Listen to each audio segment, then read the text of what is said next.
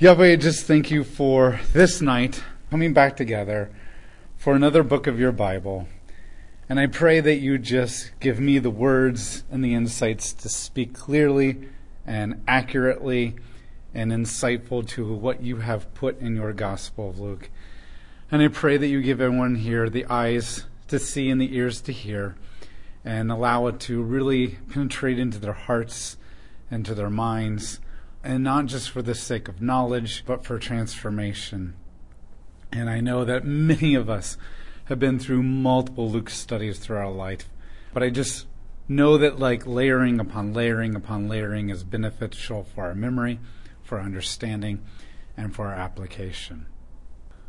In some ways, familiar as people come to the Word of God and they are reminded of things, but as well that we can, you will reveal new things to us, shed new light, point out new directions, give us a new understanding of how this applies to our life.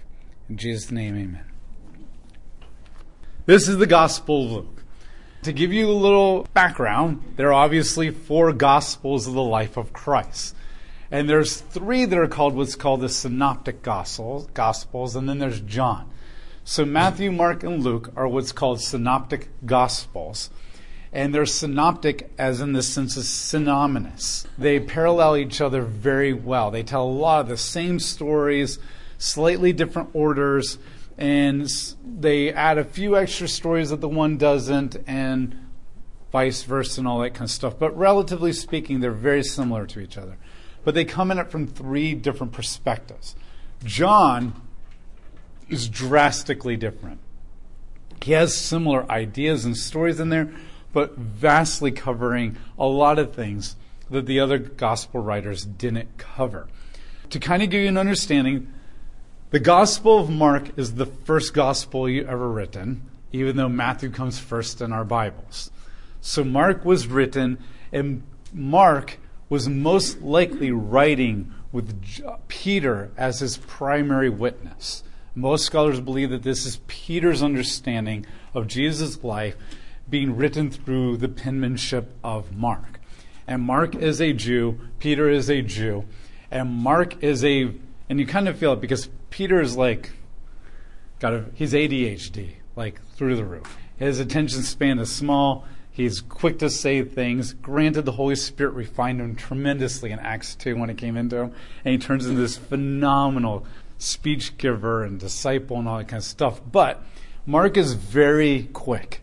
It's one of the shortest gospels, and Mark's favorite word is immediately. He's, he's, it's really just kind of a bam, bam, bam, bam, really quick. You're moving very quickly through the story. And what Mark is mostly emphasizing is that Jesus is the suffering servant. He's the high priest that Israel's been awaiting for, even though they didn't know they were supposed to be awaiting it, but we'll talk about that later and he is the suffering servant, or Frodo, and the Lord of the Rings, who will bear the sins of the world and, and suffer for humanity on their behalf. And that's his main focus and emphasis. If you think of the Gospels as four different people sitting on four different street corners, and if you watch a, a car accident, everybody's going to see the exact same car accident, but they're going to have slightly different perspectives not only from the angle that they can see it from. Maybe one person sees the person flying out of the car, even though that's twisted, and everybody else misses that because it's behind the other car and they don't quite see it. And so they're going to see things differently from different angles, but they're also going to see it through their personality and their perspective. And that's what you have the Gospels. And what the FBI has done, there was actually an FBI agent that did this. There's about 20% that is not like where Mark will say one thing and Luke will say the same story, but it's off by 20%. And the FBI has determined through lots of study in the CIA that when they're interrogating people in separate rooms to figure out what happened, they're looking for about 25% discrepancies. If the stories are exact 100%, it communicates the idea that they all got together and planned it all out. If there's way too many discrepancies, then somebody's lying. And so they're looking for about 25% discrepancies in there because that allows for different perspectives and personalities and that kind of stuff. It's interesting that this person did this and the Gospels pretty much came to that. They measure what is similar and what is not similar. Mark is emphasizing that. Then Matthew comes along. Matthew is also known as Levi. He's the tax collector who is brought into Jesus' discipleship. And he is more long winded. he's got 28 chapters um, that talk about the Gospels. And what he's doing is he's emphasizing Jesus the King, the long awaited King. And for the Jews and for the prophecies, Messiah, which is the Hebrew word, and the Christ, which is the Greek version of Messiah, is emphasizing first and foremost kingship and defeating of political enemies and establishing Israel as a, a dominant empire. And so Matthew is emphasizing your king, your long awaited Davidic king, has finally come. And he's going to bring an end to the dominion of world powers over the earth. And that's what he's strongly emphasizing. So, in a metaphorical sense, Mark is emphasizing the suffering ox who is sacrificed on the altar, and Matthew is emphasizing Jesus the lion, the king. Luke comes along, and he's a Gentile. He's a Roman. He's a Greek. He was not one of the disciples of Jesus, but he was a doctor. Now you have to remember, a doctor at that time probably means more of he went through um, law school and then learned a little bit of medical stuff on the side because medicine wasn't very well developed in the late teen, early 1900s of America, let alone in the ancient world. So most people, what they would do is they would go through law school and they were gifted in details and scribe and analytical thinking and that kind of stuff. And then they would learn some medical stuff, but it was really dedu- um, deducting what would be the problem and how to treat it. And so he thinks like a lawyer, he writes like a lawyer, he analyzes like a lawyer, and he probably interviewed more people than anybody else had and really researched things. And he'll say that even in chapter 1. He is emphasizing Jesus as the perfect and wisest human. He's emphasizing because for the Greeks and the Romans, the measure of humanity is intellect. Okay, reason is everything. If you were here for mystery religions and I compare religions, reason, intellect, logic is everything. This is why John begins with, in the beginning was the Logos, or the Word. And the Logos was with God, and Logos was God. Because Logos means thinking, rational words. And the Greeks praise they value that higher than everything else. In fact, the Greeks in Athens would get on top of the agora or the Acropolis and they would actually give speeches like your speech class or debates and they would intentionally make up crap and see how well they could convince people to prove how great of an orator they were and how rational they can make even the most irrational thing. That's how much they praise reason and logic and convincing people and debating people is like if you can give them fake news and buy into it then you're a master. And that was the idea. This is why paul also got laughed off out of athens because he was a great writer and a thinker but not a great speaker. This was not good for him. So luke is emphasizing that that jesus the, the wisest greatest teacher. And that's what we're going to see here. We're going to see jesus the teacher Jesus who schools the Pharisees and owns them in every conversation. Jesus who knows the law better than anybody else. Jesus who knows how to fix problems better than anybody else. And Jesus who's this perfect human who can actually pay for your sins. That's Luke's emphasis. And he's writing to a Greek and Gentile audience, which means he doesn't really highlight prophecy that much, fulfillment of prophecy, as much as Matthew does. He uses different words Instead of like maybe rabbi, he would use um, expert in the law um, because the Greeks and the Gentiles wouldn't see those words in the same way. John comes along much later, and he's emphasizing Jesus divine as the God, and who comes and who is far more powerful, eternal past, eternal future, who can actually conquer sin, death, and the grave and the devil and all that kind of stuff. And so he's emphasizing the divinity of Jesus. So with all four of these gospel writers, you're you're getting all perspectives. You're getting all perspectives. This is pretty much all scholars agree that Luke wrote this gospel. Is one of the very few books that are not debated. Three of the gospels are not debated in some of Paul's letters, um, but very few books. And he is emphasizing this and he's writing to a man by the name of Theophilus. Some people argue that Theophilus is a metaphorical title um, because it means friend of God or dear to God, and Theo meaning God, and that this is he's just writing to a general audience that's a friend of God. Most scholars, however, argue that Theophilus is actually a, a Roman or Greek official and has political power and influence and has either become a Christian and doesn't know much about Judaism or Christianity in the world at this time, or has or is incredibly sympathetic to Christianity in some kind of a way. And what you need to understand is because we also know that he writes to Theophilus in the book of Acts. Acts is Luke's sequel. It is very clear that he wrote Acts. And most likely he wrote Luke in the first part of him. So in the book of Acts, Luke meets up with Paul about halfway through the book of Acts. Paul comes in about a fourth of the way into the book of Acts, and Luke hooks up with them somewhere around a half, not literally. And he begins to travel with um, Paul and his missionary journeys and recording all these things that would allow him to talk to a lot of people who saw Jesus. As he's traveling with Paul, as the disciples are scattered throughout the world, he'd be hooking up with them because as Paul's intentionality is to go and see these people and help promote the church and support them and encouraging them, especially with donations that he's collecting. And so this would give him plenty of opportunities to interview people and so, somewhere in that first part of the journey, he probably wrote Luke, and towards the end of the journey, at the end of Acts, he probably wrote the book of Acts, obviously, because Acts has to be done for him to actually have written it. This is the sequel.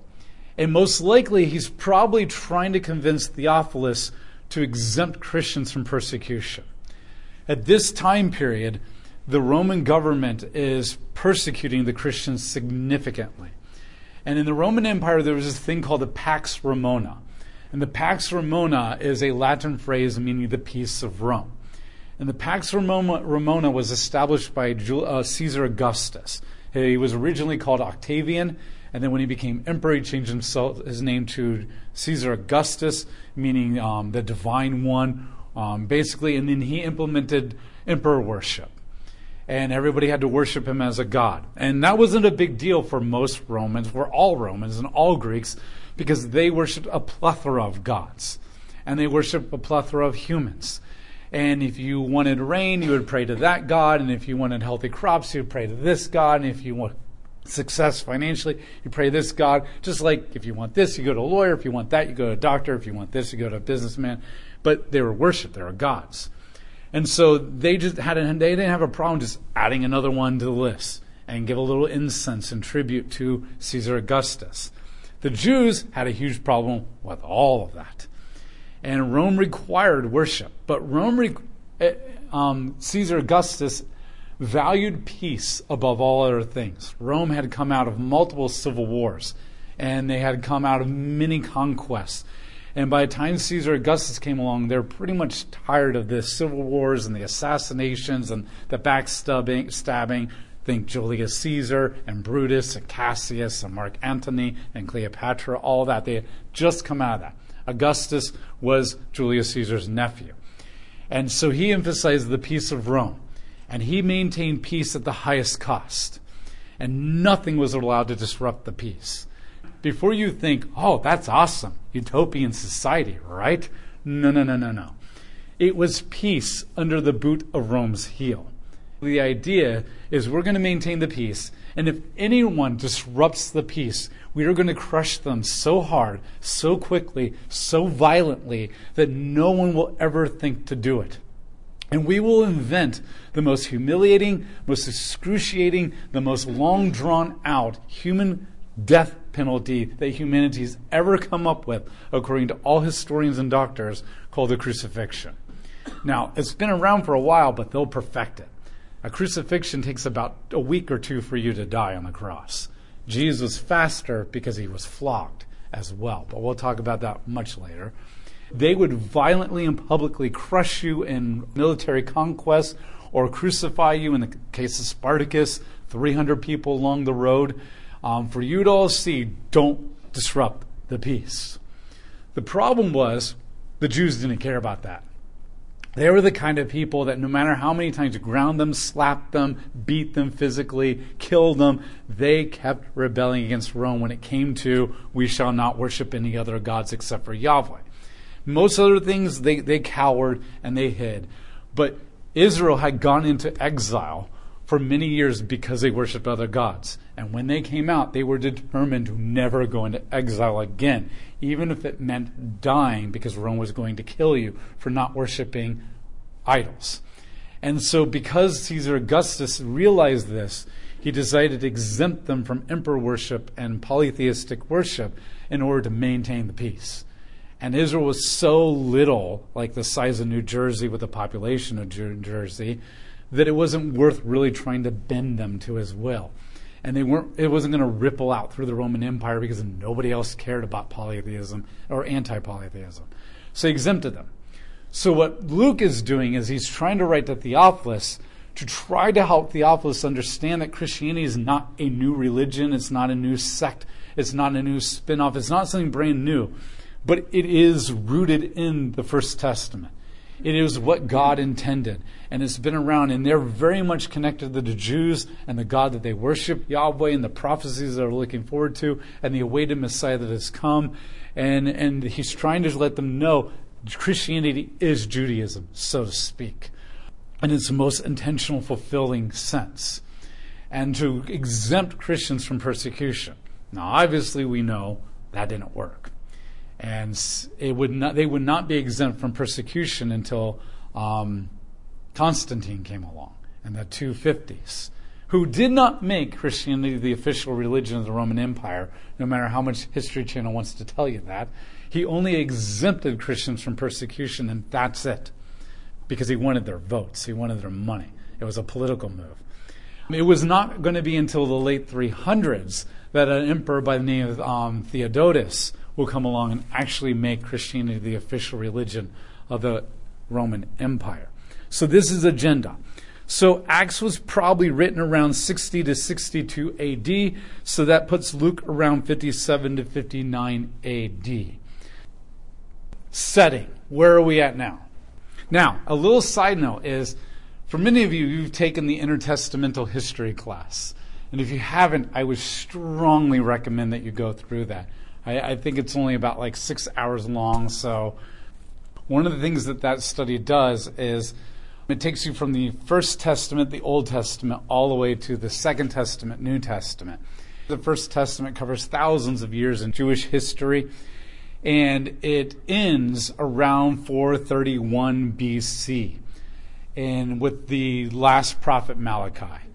And he kind of leaves you with this hope that a Messiah will come one day and a figure like Elijah will pave the way for that coming of the Messiah. And then where they've had prophets for thousands of years, the prophets go completely silent.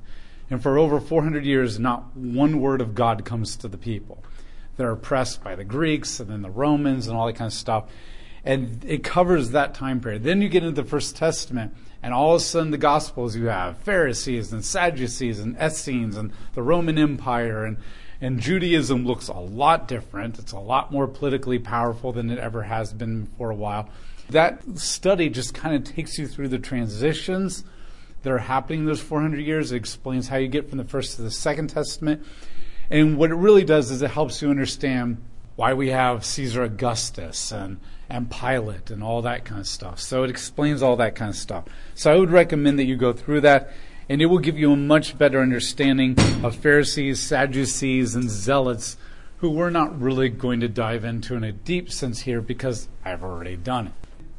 The First Testament ends with Israel's failure to obey Yahweh.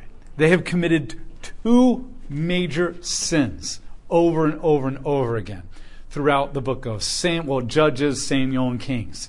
And that is their idolatry and their lack of justice. They have promoted corruption in the law courts, corruption in the government, corruption in the way they treat the poor and the, the foreigners and all that kind of stuff. And God takes them in exile.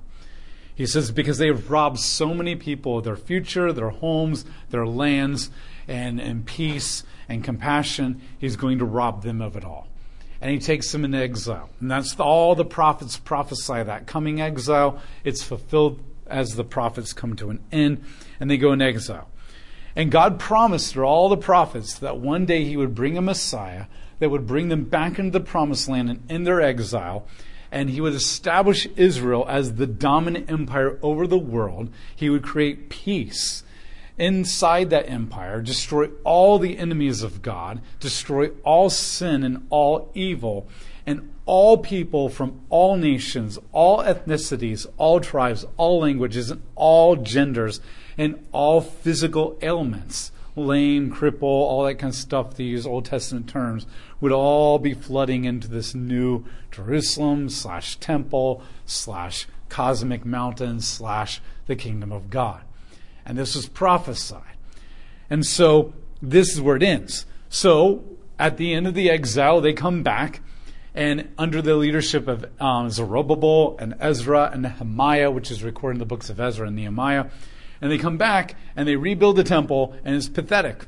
And the glory of God doesn't return back to the temple. And the prophets kind of come back, but they're still ripping Israel a new one. And because Israel really hasn't changed, they're still sinful.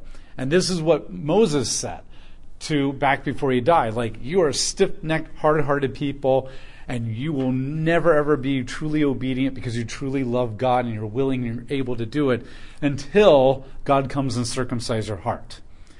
And that cannot be possible without the Holy Spirit. And the Holy Spirit is not possible in the indwelling, at least, until Jesus dies on the cross for our sins. When they come back, nothing changed. In fact, the glory of God doesn't return. And they're still oppressed by foreign enemies. And at this point, they realize that exile is more than just being kicked out of the land. Exile is not having the presence of God. Exile is not having the Messiah come. Exile is still being oppressed. Exile goes on for 400 years. And during that time period, they are beaten down by the Assyrians and the Babylonians, and then the, the, the, First Testament ends, and then they're beaten down by the Persians and the Greeks, and then Rome come and makes everybody else look like child's play. And over this time, they really begin to wait for the Messiah. Some compromise their faith and become just like the Romans and the Greeks in their culture. Many hold on to it, and they begin to emphasize and hold on to the law because they don't ever want to go back into exile again, and they want to do everything obediently that they possibly can in order to encourage the Messiah to come. And they begin to hold on to and recite the prophecies of the Messiah. And the law to not go into exile and the prophecies of the Messiah become the two things that they hold on to the most. And they get oppressed and they get crucified and they get beaten down for 400 years and they hold on to those two things tighter and tighter and tighter as each decade goes by, awaiting this coming Messiah. This is where we come into the picture. It has been 400 years. They have been on, under far greater oppression than most people in all of human history have been. And I don't mean like a far greater severe oppression, but the severity and the length of time put together is tremendous. And they have they are awaiting the Messiah. So this is the background to Luke. Okay, any questions? Introduction's always like drinking from the fire hose. But this is why it's recorded, so you can go back and listen. This is why I have notes. What is the purpose of the book of Luke? The first, more, first and primary purpose of the book of Luke is to explain how Yahweh, through his Son, will accomplish this decisive act of deliverance and redemption for all humanity, and how this good news will spread through the world through his witnesses with the empowerment and guidance of the Holy Spirit. Luke is trying to communicate to you how Jesus is the one that God is going to use to fulfill all of his prophecies to execute his plan of redemption for the world, and that it is his disciples who will become the witnesses to the rest of the world who will only be able to do this through the empowerment of the Holy Spirit. Luke emphasizes the Holy Spirit probably more than any other gospel writer. And he sees the Holy Spirit as intrinsically significant and absolutely essential to everything that is happening in the Gospels and in Jesus' life. And Jesus is often mentioned as being led by the Spirit, probably more than any other Gospel writer. And he sees this significant because Luke is also writing from the unique perspective of traveling around with Paul and seeing all the things that the disciples are doing as they in Matthew's Great Commission, chapter 28, going out into the world and making disciples of all men, women, and children to all the ends of the earth. And then Acts begins with that Great Commission again, saying, Wait here in Jerusalem until I give you the Holy Spirit, who will give you the power to be my witnesses. And so Luke has this at the forefront of his mind. And even though the Holy Spirit's not always there, it will be more emphasized in the first four or five chapters than any other chapter in the book, because the assumption is he's repeated enough times that you should assume from this point on the Holy Spirit is what's guiding Jesus and it is the absolute power for everything. And that this Holy Spirit working through Christ and Christ executing the plan of God is what is going to redeem the world. This is his first and primary purpose. That Christ is the tool that is executing God's long thousand year prophecy plan of redemption. And it is made possible through the empowerment, the guidance, and the leading of the Holy Spirit, who will then go into the disciples so that you see the disciples as the continuation of Jesus' ministry and power and not a new thing that is happening. And that is Luke's primary purpose that he's recording here. The one of the very few times that he ties back into the First Testament is right in the beginning, the first couple of chapters. Because he's trying to emphasize that Jesus is not a new plan. This is not plan B or plan C for God. This is plan A. There is no plan B or C with God. He doesn't mess up and things don't catch him off guard. This is plan A for God and has been for thousands of years. And Jesus is plan A. He is what is doing this. Is not a new plan. This is not a new idea that God has come up with, but this is the continuation of God's work from the First Testament. And this is what he's emphasizing. The Old Covenant, or the Mosaic Covenant, has been speaking of this, and he has finally arrived. And his work on the cross and the New Covenant are firmly rooted in the Abrahamic Covenant. When Luke begins with Jesus as the long awaited Messiah that the First Testament has been talking about for so long, he is the redemption of humanity. That will allow you to establish that. By the time we get to the temptation of Christ, you'll be like, oh, yes, he is.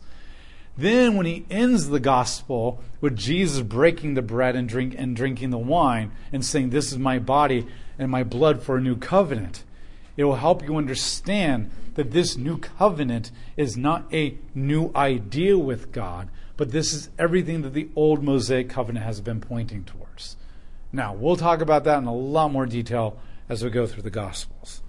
Luke's second purpose is to demonstrate how the Gentiles are part of the new covenant people that Jesus established through his death and resurrection. Luke emphasizes the Gentiles a lot, right? Because he's a Gentile as he's writing. And the prophecies over and over and over again in Micah chapter 2 and in Isaiah chapter 4 and many, many other places constantly talked about that on that day, God will establish his city on his cosmic mountain. Now, remember, cosmic mountain is the, the, the, kingdom of God. It's where God dwells. It's where God builds his kingdom. It's where everything is good. There's no sin. And everything is um, in harmony. And that's the cosmic mountain. And he promises, and the cosmic mountain was the Garden of Eden. And we lost that access. And God promises in the prophets that one day He will establish His cosmic mountain in our physical material realm again one day. And God will dwell on that cosmic mountain. And just like the Garden of Eden, Adam and Eve were on or in the cosmic mountain with God. Unlike all the other pagan gods, the cosmic mountain is always some mountain way, way, way far away, out in the middle of nowhere, like the Tibetan um, monasteries and that kind of stuff, disconnected, or Mount Olympus. It's high up and horizontally disconnected from people, and humans are never allowed there. But God's cosmic mountain was a flat garden where he dwelt with humans right in the midst of them. And this is why John begins his gospel. In the beginning was the Word, and the Word was with God, and the Word was God. And the Word, he actually doesn't say dwelt with us, he says tabernacled with us meaning the tabernacle was a tent among the people, just like the Garden of Eden, and so is Jesus. He is God among us, or Emmanuel.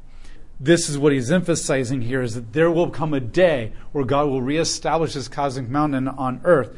And not only will it be for Israel, but all peoples, of all nations, all languages, all ethnicities will come flocking to the mountain, and they'll all be accepted, and they'll all enter, and they will all be the people of God. And this is what Luke is envisioning. He's saying this is being fulfilled through Christ. And we're going to see that. He's going to go to the women. He's going to go to the sick. He's going to go to the crippled. He's going to go to the Gentiles. He's going to go to the, the tax collectors and the sinners. All these people that were not accepted by the Jews by the time we get to the Gospels. And even the First Testament, we see the Jews missing this. Over and over and over again, the First Testament emphasizes the, the, the, the actual non Jewish people actually seem to get it and appreciate God more than the Jewish people. And over and over, we're told about the people. When they leave Egypt, the Jews leave, but we're told a, a multitude of Egyptians also went with Israel. And they're all called Israelites. Even though a lot of them were not ethnically descendants of Abraham, they were all called Israelites by faith. And so then we see Rahab, who is a Canaanite, being entered into the, the, the covenant community. We see Mo, um, Ruth, who is a Moabite, being entered in the covenant community. We see Tamar in chapter 38 of Genesis marrying into Judah's line, who is a Canaanite. And all three of these women make it into the genealogy of Christ, which means Christ wasn't 100% ethnically Jewish himself. He was part Gentile and part Jewish himself. It makes sense that he would redeem both into himself. And then we see lots of foreigners show up over and over again, and they're always showing up, metaphorically and literally, the Jews. We see Ittai the Gittite, who has more faith than David. We see Uriah the Hittite, who is more obedient than David is on that night. We see Araunah the Jebusite, who is willing to give up his hill as a sacrifice to, da- or to God through David's works and that kind of stuff. And we see these people over and over again.